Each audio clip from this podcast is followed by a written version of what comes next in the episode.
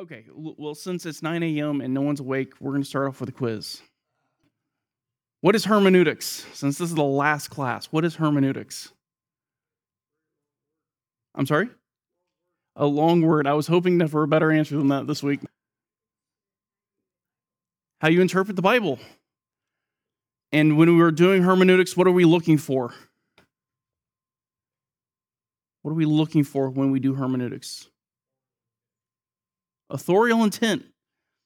What did the author intend to communicate when he wrote his text? Authorial intent is also called the meaning, right?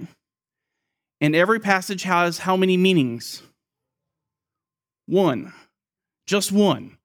That's not popular these days. A lot of people like to say every passage has two or three meanings, but every passage has just one meaning. And the goal of your hermeneutics is to get back to that one meaning. What did the author intend to communicate when he wrote his passage? Today, we're not going to be looking at finding the meaning. Today, we're going to be talking about application. Hermeneutics asks the question what does it mean? What does this passage mean? Application is asking the question now what?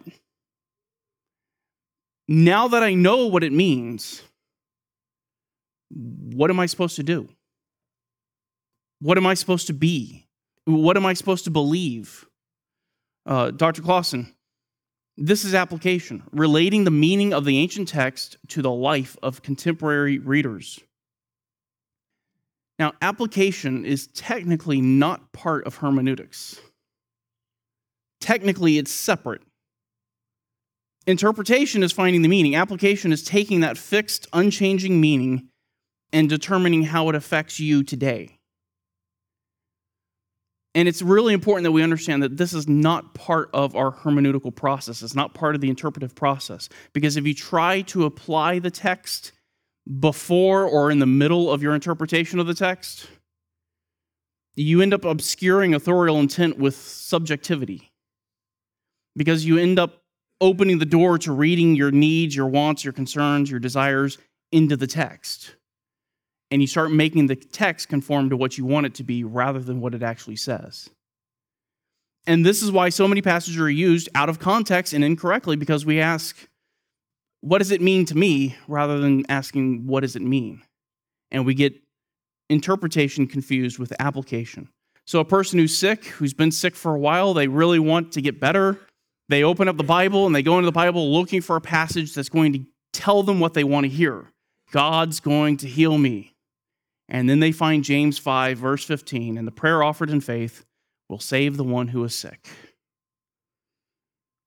They don't stop to study the passage and ask, what does it mean? But they immediately jump to application. And what do you think an application of this text might be for a person who's sick, who's desperately wanting to get better? Absolutely, I'm going to be healed. This is an absolute promise from God. I will be healed because the prayer offered in faith will save the one who is sick. I've put my application before interpretation. Or take Revelation 3, verse 20. Behold, I stand at the door and knock. If anyone hears my voice and opens the door, I will come into him and will dine with him, and he will, with me. If we put application before interpretation, what do you think people get out of this verse? Exactly. You have to invite Jesus into your heart. He stands at the door and he knocks on the door of your heart, waiting to enter, and you just need to open the door. Let Jesus in. When you try to put application into the interpretive process, you will inevitably skew what the text actually means, and you'll end up eisegeting or reading into the text your opinions rather than exegeting, pulling the truth out of the text because you can't apply the text until you know what it means. The meaning of the text is what determines how it applies. And if you haven't reached the meaning, you don't even know what you need to apply. And if you don't know the meaning of the words on the page, you don't have the message God wants you to have, which means if you don't have His message, how do you submit to it? How do you obey it? How do you obey commands that you don't know? How can you lay hold of promises that you don't understand? All of that is found in the meaning of the text. Uh, J.I. Packer Scripture can rule us only so far as it is understood. and it is understood only so far as it is properly interpreted. A misinterpreted Bible is a misunderstood Bible, which will lead us out of God's way rather than in it. Interpretation must be right if biblical authority is to be real in our lives and in our churches. You have to have the right interpretation if you actually want to live under the rule of Scripture. It's only when you determine that singular meaning of the text that you can understand how God wants the text to shape you, change your life, and alter your thinking. This means that application is not part of interpretation. But while that is true, it's also true that you haven't finished studying the text until you've applied the text. You're not done with your study if you don't know how it applies. Andreas Kostenberger says application then is the believer's obedience to the correct interpretation of God's word. Knowledge apart from application leads to hubris, but overt obedience is impossible without knowledge. And so you have to have both. To complete your study, you have to have a knowledge of what the text actually says and means, and you need to apply that knowledge and live it out. Charles Spurgeon, in his book Lecture to My Students, warned young preachers about the danger of learning the text and not applying it. And he describes a preacher who did this. He had a whole bunch of facts, but he didn't live any of them out. Here's what he said about them. We've all heard the story of the man who preached so well and lived so badly that when he was in the pulpit, everybody said he ought never to come out again. And he, when he was out of it, they all declared he never ought to enter it again. Like when he's in the pulpit preaching, he's doing well. The moment he's out of the pulpit, he forgets what he learned and he goes right back to his sin. He goes right back to his ungodly lifestyle. Scriptures are filled with warnings to those who hear and learn, but never apply what they learn. Jesus in Luke 6:46, he says, "Now why do you call me Lord, Lord, and do not do what I say. Lord here is the word for master. Every master has a slave, and every slave has a master. To call him Lord is to acknowledge that he is the master and you are the slave. And his question is, why are you going to call me that if you're not going to do what I tell you to do? Luke 6, verse 47 and 48. Everyone who comes to me and hears my words and does them, I will show you whom he is like. He is like a man building a house who dug and went deep and laid a foundation on the rock. And when the flood occurred, the river burst against the house and could not shake it because it had been well built. The one who builds his life on the words of Jesus, who hears and obeys, he will be secure. When judgment comes, he has nothing to worry about. But what about the one who hears and then does not obey? who does not apply the text. Verse 49. But the one who heard and did, did not do accordingly is like a man who built a house on the ground without any foundation, and the river burst against it, and immediately it collapsed, and the ruin of that house was great. To hear the words of Christ, to study the Bible and understand what the Bible means, and then not apply it is to sign yourself up for some judgment. To know the Bible and then to not live it out is to be like the scribes and the Pharisees. Matthew 23, verse 2, saying, The scribes and the Pharisees have seated themselves in the chair of Moses. Therefore, all that they tell you, do and keep, but do not do according to their deeds. For they say things and do not do them. Scribes and the Pharisees knew the law, they knew it so well, they taught it to other people. But when it actually came time to living out what they knew, they didn't do it. And the remainder of that chapter, of chapter 23 in Matthew, is Jesus rebuking them as hypocrites. Scriptures don't just paint the, hearer only as a hypocrite destined for judgment. To know the commands of Christ and to refuse to apply them to yourself is to demonstrate that you're not a believer. 1 John 2, verse 4. The one who says, I have come to know him and does not keep his commandments is a liar, and the truth is not in him. We have a church, we love to learn about the Word of God. We love the Bible, we love learning the truth. Some of us are really big nerds, but we need to love just as much applying that truth to our own life and living it out. If you love the study and the books more than you love the application, something's wrong. James warned against not applying scripture to yourself. He says that to hear and then not to apply is to delude yourself. James 1 22, but become doers of the word and not merely hearers who delude themselves. For if anyone is a hearer of the word and not a doer, he is like a man who looks at his natural face in a mirror. For once he looked at himself and has gone away, he immediately forgot what kind of person he was. But one who looks intently at the perfect law, the law of freedom, and abides by it, not having become a forgetful hearer, but a doer of the work, this man will be blessed in what he does. There's two sides of the coin there's hearing and understanding, and then there's applying. Bernard Ramm, in his book Protestant Biblical Interpretation, said Holy Scripture is not a theoretical book or a book of theological abstractions, but a book that intends to have a mighty influence on the lives of its readers.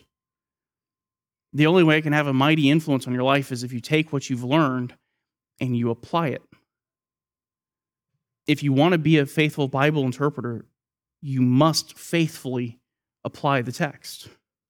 That's why God has given you a written text a text that you can go back and you can study and you can use throughout your life and that you can obey it. And if you have no intention of applying what you're learning, please stop learning because you're just going to bring more judgment. Application is a vital necessity to any Bible study. But the reality is, application is probably the hardest part of your Bible study. Like, you know, if you're a nerd, getting into the books and reading the commentaries or doing the line diagrams and the block diagrams and parsing out language, if you're a nerd, you enjoy that kind of stuff. But doing application is hard. It's mentally taxing. Uh, Brad Clausen. It is often easier to apply the principles of interpretation to a text than it is to apply the results of interpretation to one's life. And then Dr. Clausen provides some reasons why people don't apply the text, why people avoid application. First one, I'm not going to give all of these, I'm just going to give a couple of them. Laziness. I get into the study, I find a whole bunch of little golden nuggets in the text, things that are really cool, really exciting. I get the basic meaning of the passage. And I think, wow, that was fun. I'm done. I don't need to do anything else. Because all of that was fairly simple. It's pretty straightforward. If I just follow a process, I'll get the meaning of the passage and I'm good to go. But to apply the passage, I really have to think through it. I really have to meditate on it. And that's hard work. I just don't want to do it. It's easier to move on to the next passage and go get another little golden nugget somewhere. Another reason people don't apply the passage rebellion. I don't really want to submit to what the passage says. This passage is calling for me to do something hard. It's calling for me to do something I don't enjoy. If you truly try to apply the text to your life, it's going to demand radical changes at some point. And by avoiding the application, you can avoid making those changes. You can avoid having your conscience stricken. And then someone can hold on to their sinful conduct. They can hold on to their sinful attitudes. They can hold on to behaviors that God hates. You can harbor pet sins. You can continue to live your way instead of submitting to what the text says. I just don't want to have to deal with it. And I'd rather do things my way than God's way. And so in rebellion, I'm going to study the text and then just not apply it and not look at how it applies to me. I think of this as like the ostrich sticking his head in the sand. I'm just going to pretend like it. I, did, I didn't see it. Laziness, rebellion. Another reason discomfort. Nobody likes to be uncomfortable. And especially if you're reading the text and it's kind of, you know, hitting home, it can make you extremely uncomfortable. And there's nothing more uncomfortable than the part of the study where you actually apply the text to yourself and it begins to expose those hidden little corners of your heart? Sometimes Bible study hurts, and we don't like it. We don't want it. If I just avoid the application, I don't have to experience that pain. I don't have to feel that hurt, and I don't have to be uncomfortable. Last one. Last reason people don't apply the text a lack of knowledge. Application is hard. The other parts of Bible study, the other parts of the interpretive process can be taught pretty easily, and you can learn what the process is. But application is not like other things, it's not like interpretation. If you wanted to know how to make a loaf of bread and you have never made homemade bread before, how many of you could figure out how to go home and make a loaf of bread? Right, you can Google it and get the recipe. And if you just follow the recipe and do it the way the recipe, if assuming the recipe is correct, most people can figure out how to make a loaf of bread. There's a step by step process. And if you say, well, bread's kind of complicated, okay, fine, let's go to something simple a peanut butter and jelly sandwich. If you just follow the process, you can teach a child to make their own sandwich. But the reality is, when you talk about application, there is no step by step process to follow. And you read the books on hermeneutics and studying the Bible, and everybody has their own different way of doing it. And most people, they do it and they don't even think about how they do it. They don't even have a process, they just kind of do it. Andrew Naselli, this is a long quote.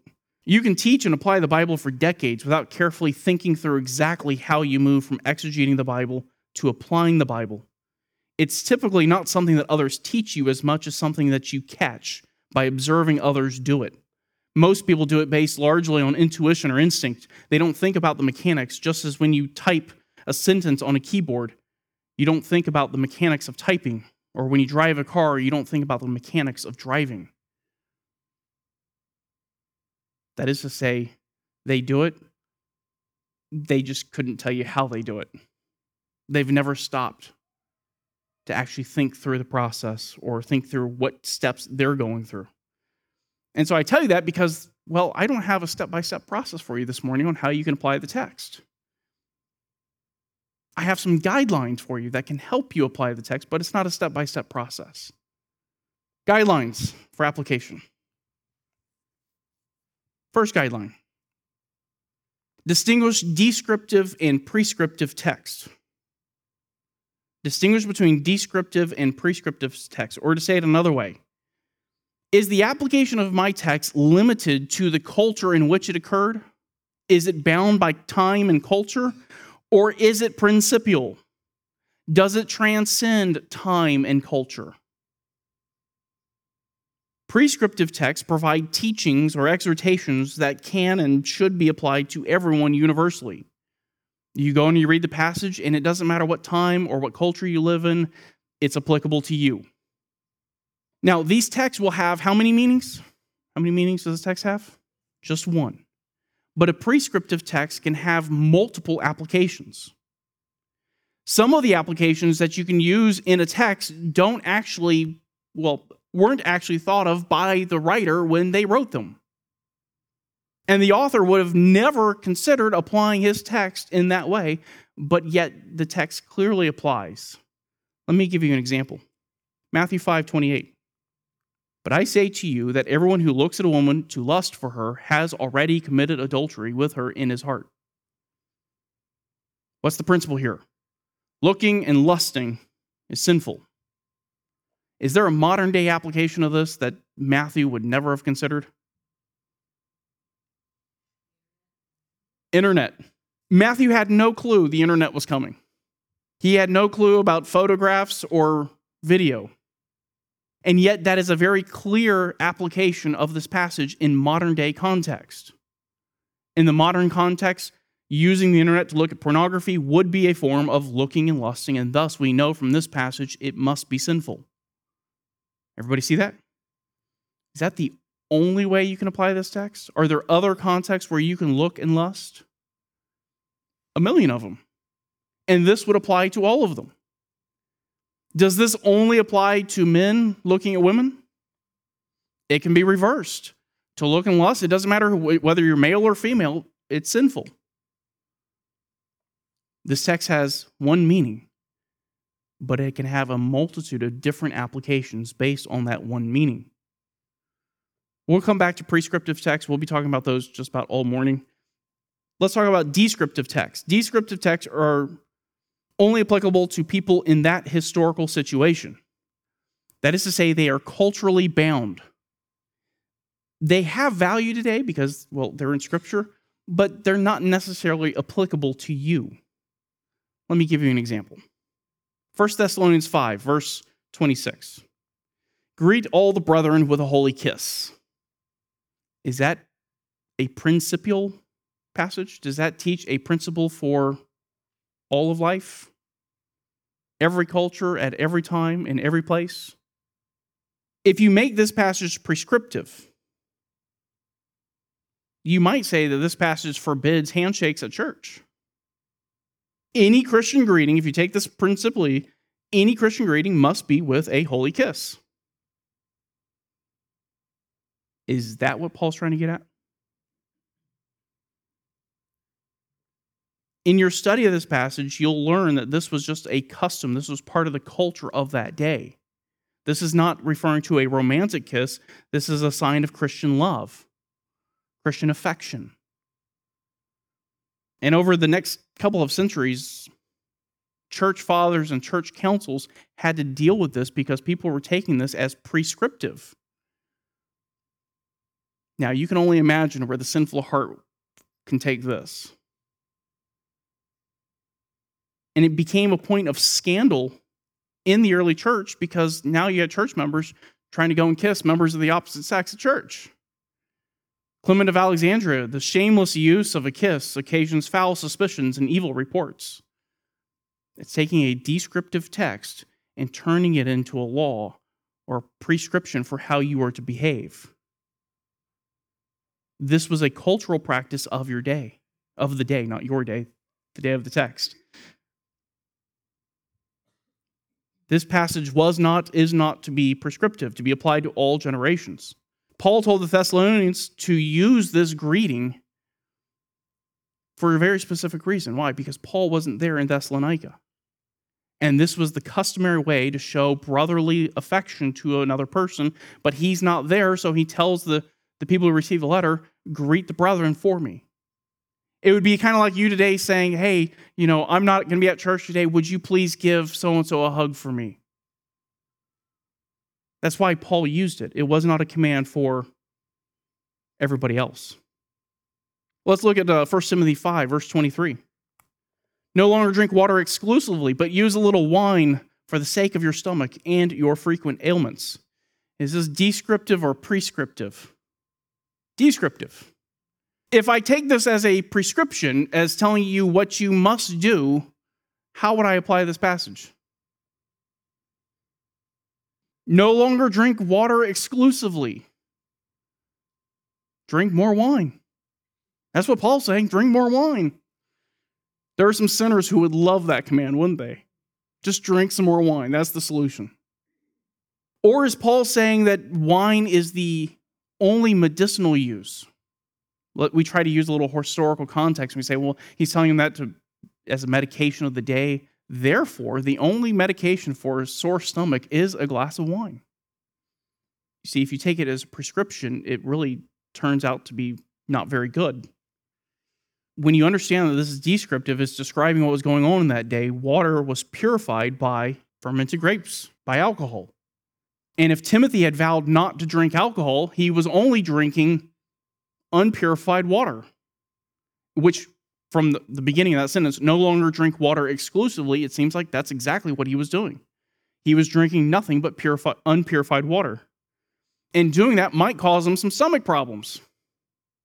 And Paul's just turning to him and saying, Hey, Timothy, you know, you would be a lot more fruitful in your ministry if you would just purify your water a little bit with some wine. That would be helpful to you.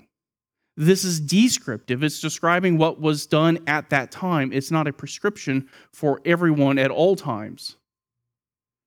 In both these situations, the passage is clearly limited in its application of the text. The meaning of the text is only applicable to that historical situation. And so when a, a, a passage is limited by the text, we limit our application. Here, the application is limited by the text. It's limited to only Timothy in that time period. There are some questions you can ask of a text to help you to understand if it's descriptive or prescriptive. This is adapted from uh, Robert Robertson McQuilkin and uh, Roy Zuck. They both have books. Uh, the first question you can ask is the passage addressed to all believers or specific historic individuals? Not all statements in Scripture were directed to everyone universally. Take the Old Testament ceremonial law. Who was that written to? Israel. Should we apply the Old Testament ceremonial law to us today? No. New Testament very clearly says don't apply it to you today. And in that sense, scriptures indicate it was not written to you. Or Matthew 25, verse 62. Then Jesus said to him, Put your sword back into its place, for all those who take up the sword shall perish by the sword. Put your sword back. That's a command. Who's speaking here? Jesus. Jesus is giving a command. Put your sword away. Is this descriptive or prescriptive? Descriptive. It's descriptive because it applies to who? Peter. Jesus was not giving a command to the soldiers that were there. He didn't tell the soldiers and the guards, put your swords down. He told Peter. It wasn't a command to all the soldiers in the Roman Empire. It doesn't apply today to people who practice fencing. It doesn't apply to military officers who have a sword with their uniform. Matthew's not writing to any of them, and historically, Jesus was not speaking to any of them, and he had no intention of his words being used in those contexts. There are passages that are written to all believers. Matthew 28, 19 through 20. It's the Great Commission. For the sake of time, I'm not going to read it. The Great Commission, however, is written to who? It's written to the disciples of Jesus. It goes to all of them. And by looking at the audience, who is this passage written to? You can determine whether this is talking about a is a descriptive text or a prescriptive text. Another question you ask: Does my application conflict with other scriptural teachings? For the sake of clarity, let's just stick with Matthew 26, 52. If I apply this text as being universal, and it's applicable to all men everywhere. That Jesus is commanding you to put away your weapon. That would mean that Jesus' command to put down your sword applies to anyone and everyone who, can, who might consider using a weapon. So I, if I take this as prescriptive, I might understand this to say I have to be a pacifist. And the use of weapons is now sinful in every context. But wouldn't that contradict other passages of Scripture? Do you remember who told Peter to carry a sword? It was Jesus. Luke 22, 36, and he said to them, But now whoever has money, has a money belt, is to take it along, likewise also a bag, and whoever has no sword should sell his garment and buy one. If Jesus is saying here that you're not allowed to use weapons under any context, then why did he tell them to go buy a sword? Second, government authorities in Scripture are commended for bearing the sword. Romans 13. For rulers are not a cause of fear for good behavior, but for evil. Do you want to have no fear of that authority? Do what is good, and you will have praise from the same, for it is a minister of God to you for good. But if you do what is evil, be afraid, for it does not bear the sword in vain if I interpret Matthew 26, when Jesus tells them, put down your sword, and I take that as being prescriptive, there's an obvious contradiction here with Romans 13. The last question Does Scripture make the behavior normative? Does Scripture make the behavior normative?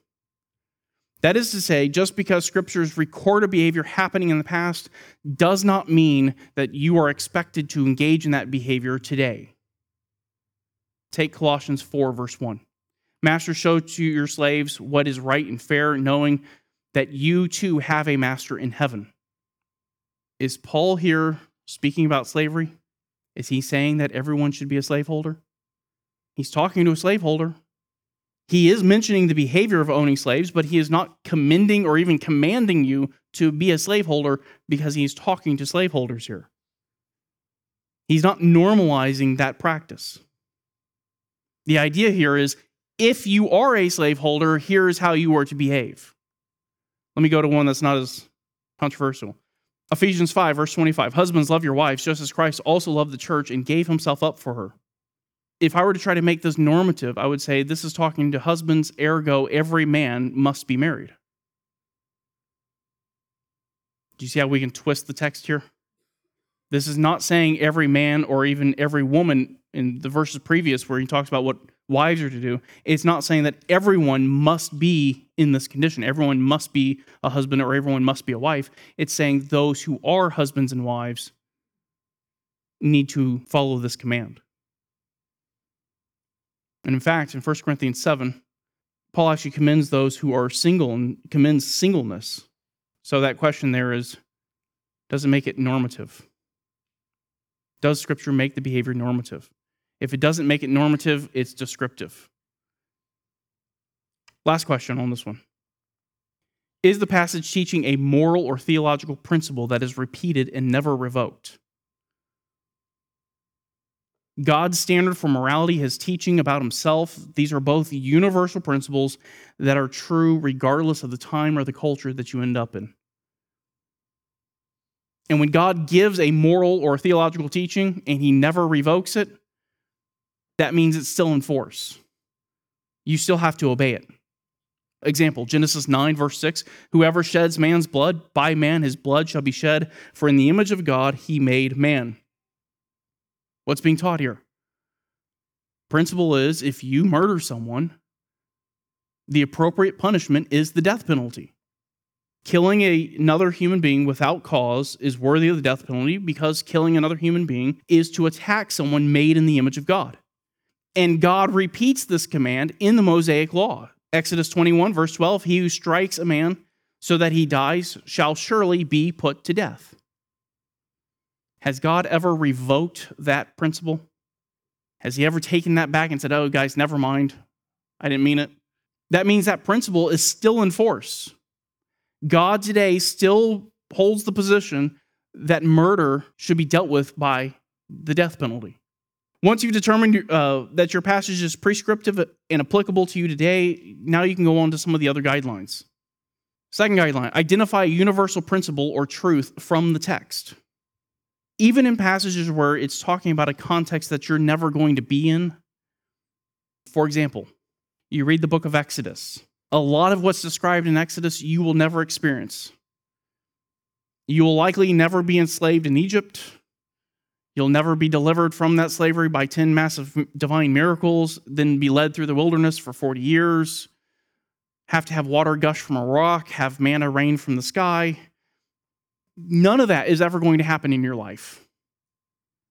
And yet, when Paul writes about the book of Exodus and he writes about those events, he said this 1 Corinthians 10, verse 6 Now these things happened as examples for us so that we would not crave things as they also craved, crave evil things as they also craved. He uses those events in the wilderness not necessarily to talk about what you should do the next time you're enslaved in Egypt, but to teach you a principle and he says those things are there to teach a principle of how you are to live.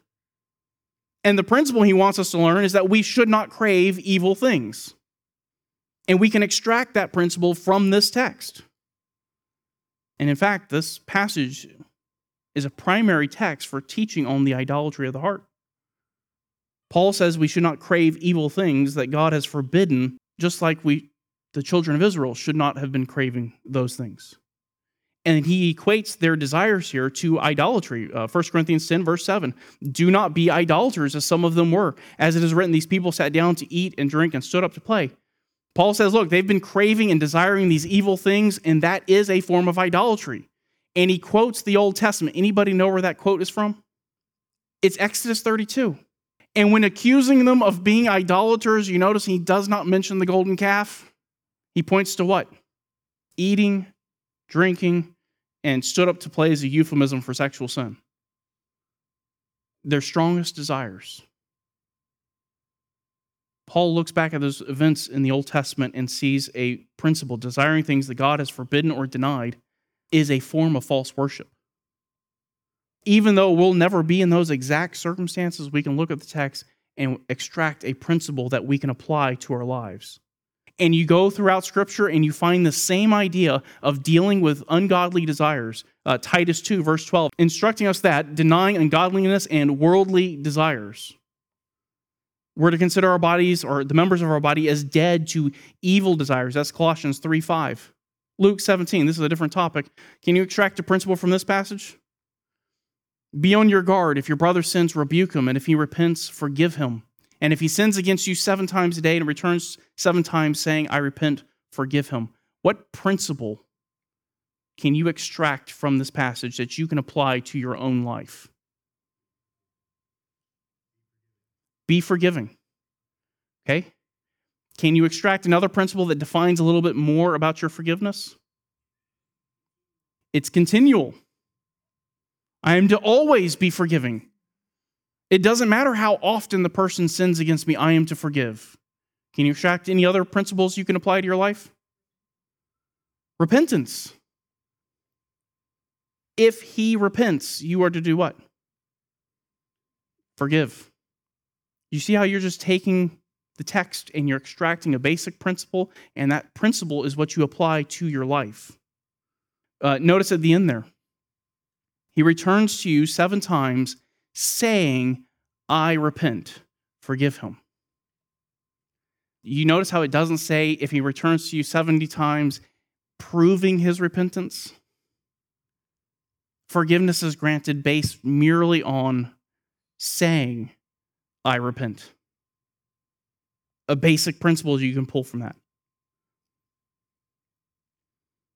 1 Peter 2 2. Like newborn babes, long for the pure milk of the word so that by it you may grow in respect to salvation. Can you extract a principle from this text? You should desire to read the word. That's a principle. word of God is helpful to help you grow. You see how we're just taking a basic principle from the text and we're saying, how can I apply this? None of these passages that we've looked at were written to 21st century Americans but yet all of them teach some kind of principle that is universally applicable, that applies to you. Identify a universal principle or truth from the text that you can apply. Third thing, third guideline ask what the passage teaches about God. You're going to find there's a lot of um, similarities between doing application and doing meditation on the text. This is one of the ways we we meditate is we just ask questions about the text. What does this passage tell me about God? And what are some of the necessary implications of whatever this passage says? So take John 4 24. God is spirit, and those who worship him must worship in spirit and in truth.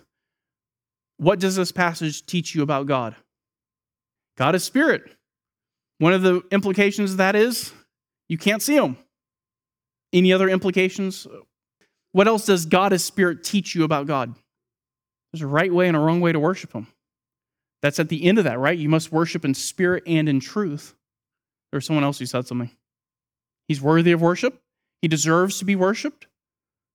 What about opening phrase? God is spirit. He's everywhere. He's omnipresent. What does that say that he is not? He's not like me. Anything else? If God is spirit, then he is not human. He doesn't have flesh and bone. He's not made of wood, stone, or metal. He cannot be seen. He has no shape or form. He cannot lie. If he is truth, then he cannot lie. Someone said something else back there. Don't make idols. These are implications of the text. I can learn about God because I can read the text and then I can think through the logical implications. And the implications of God as spirit means he has no flesh and bone. Can I go to another passage in scripture and prove that? Yeah, Jesus, when he came back after the resurrection, said, See me, I'm not a spirit, I have flesh and bone. That God has no form. Can I go to another passage and prove that? He has no form? Yeah. Uh, Exodus 15, verse 11. Who is like you among the gods, O Yahweh? Who is like you, majestic in holiness, fearsome in praises, working wonders? We can ask the same question here, but I've got 11 minutes, and so we're going to keep moving. But you can ask the same questions here. Who is like you among the gods? The, the basic principle we learn about God is that he is unlike any other so called God in the universe. There is no one like God at all. And you can do the same thing with Psalm 139.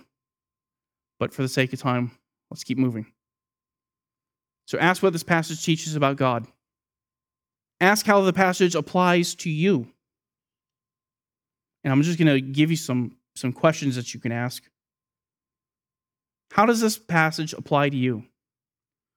Does it tell you who you should be? Does it describe your life and how your life should appear?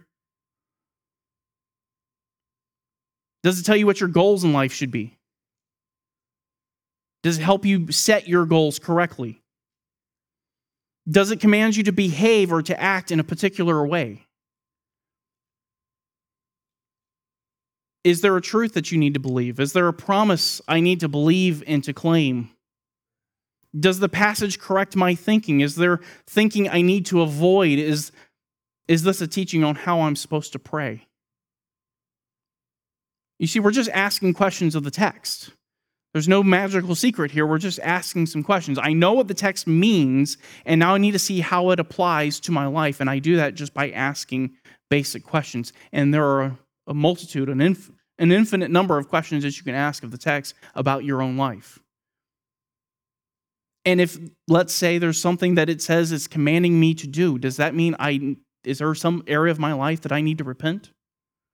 Is there an area of my life that I need to add something to my life? Go back to John 4 24. Does this passage apply to you? How? I see people shaking their head, yes. How does this apply to you? Yes, sir. Right. This, I mean, this has major implications for your worship, right? And like you said, you have to be able to worship with a knowledge of the truth, and your worship must be in line with truth, not with just how you feel. Right. Yeah. A right understanding of the passage. This says Ephesians 4:24. That's Ephesians 4:31. Let all bitterness and anger and wrath and shouting and slander be put away from you, along with all malice. Is this commanding you to stop certain behaviors? And it's not just outward behaviors, it's commanding you to stop certain attitudes and beliefs and internal desires. Or James 2.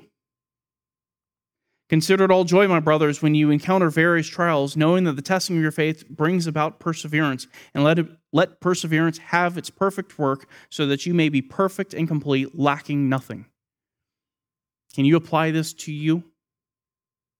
If you were to ask some of those same questions of this passage, you would understand how this passage applies. Ask how this passage applies to you. Last one. Ask how the passage applies to various categories these come from Mark Dever. This is just thinking in categories of how the passage might apply to different categories of life or different categories of people. What are two basic categories of people that you find in Scripture? Saved and lost, believer and unbeliever, the non Christian, the unbeliever. Does this passage give a warning to the unbeliever? Does it give a promise if they repent? Does it tell them of promises that are available in Christ? Does he give a promise of judgment? How does this passage apply to an unbeliever? And this, by asking these questions and thinking in categories like this, it's going to open your mind up a little bit to consider how passages apply in different areas that you haven't thought of before. Does the passage call the unbeliever to act? Does it call them to repent, to believe, to fear, to flee? Is it calling them to do something? And if so, what? You can also think of categories of salvation history. That is, how does this passage fit within the context of salvation history? When I think about from Adam and Eve all the way to the consummation of all things, where does my passage and what's described in my passage, how does it fit within all of that? How did God use this truth or this event to bring about salvation? As a result of this passage, why should I worship God? Uh, you can think of the category of Christ himself. In the Old Testament, does this passage foreshadow or point to Christ? What does it teach about him? How does the text describe Christ? What does it say about his person, his work, his authority, his nature? You see how you're just thinking categories and you're asking questions on that one category and seeing if the text applies? What about your work, your job?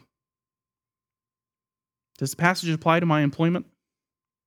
When you read passages like in Colossians 4 and it's talking about slaves and masters, can you apply what it's saying there to a job? If you take a master in a modern context, it'd be like a boss at work and you're working for someone else? Does it teach how employees are to strive and to work? Does it teach how employers are to treat their employees? Marriage and family, does it teach about the roles in the home? Does it teach about the role of men, the role of women, the responsibilities of the husband or the wife, the responsibility of the children? Is it teaching about how the family should be functioning? Or how about this one? The local church.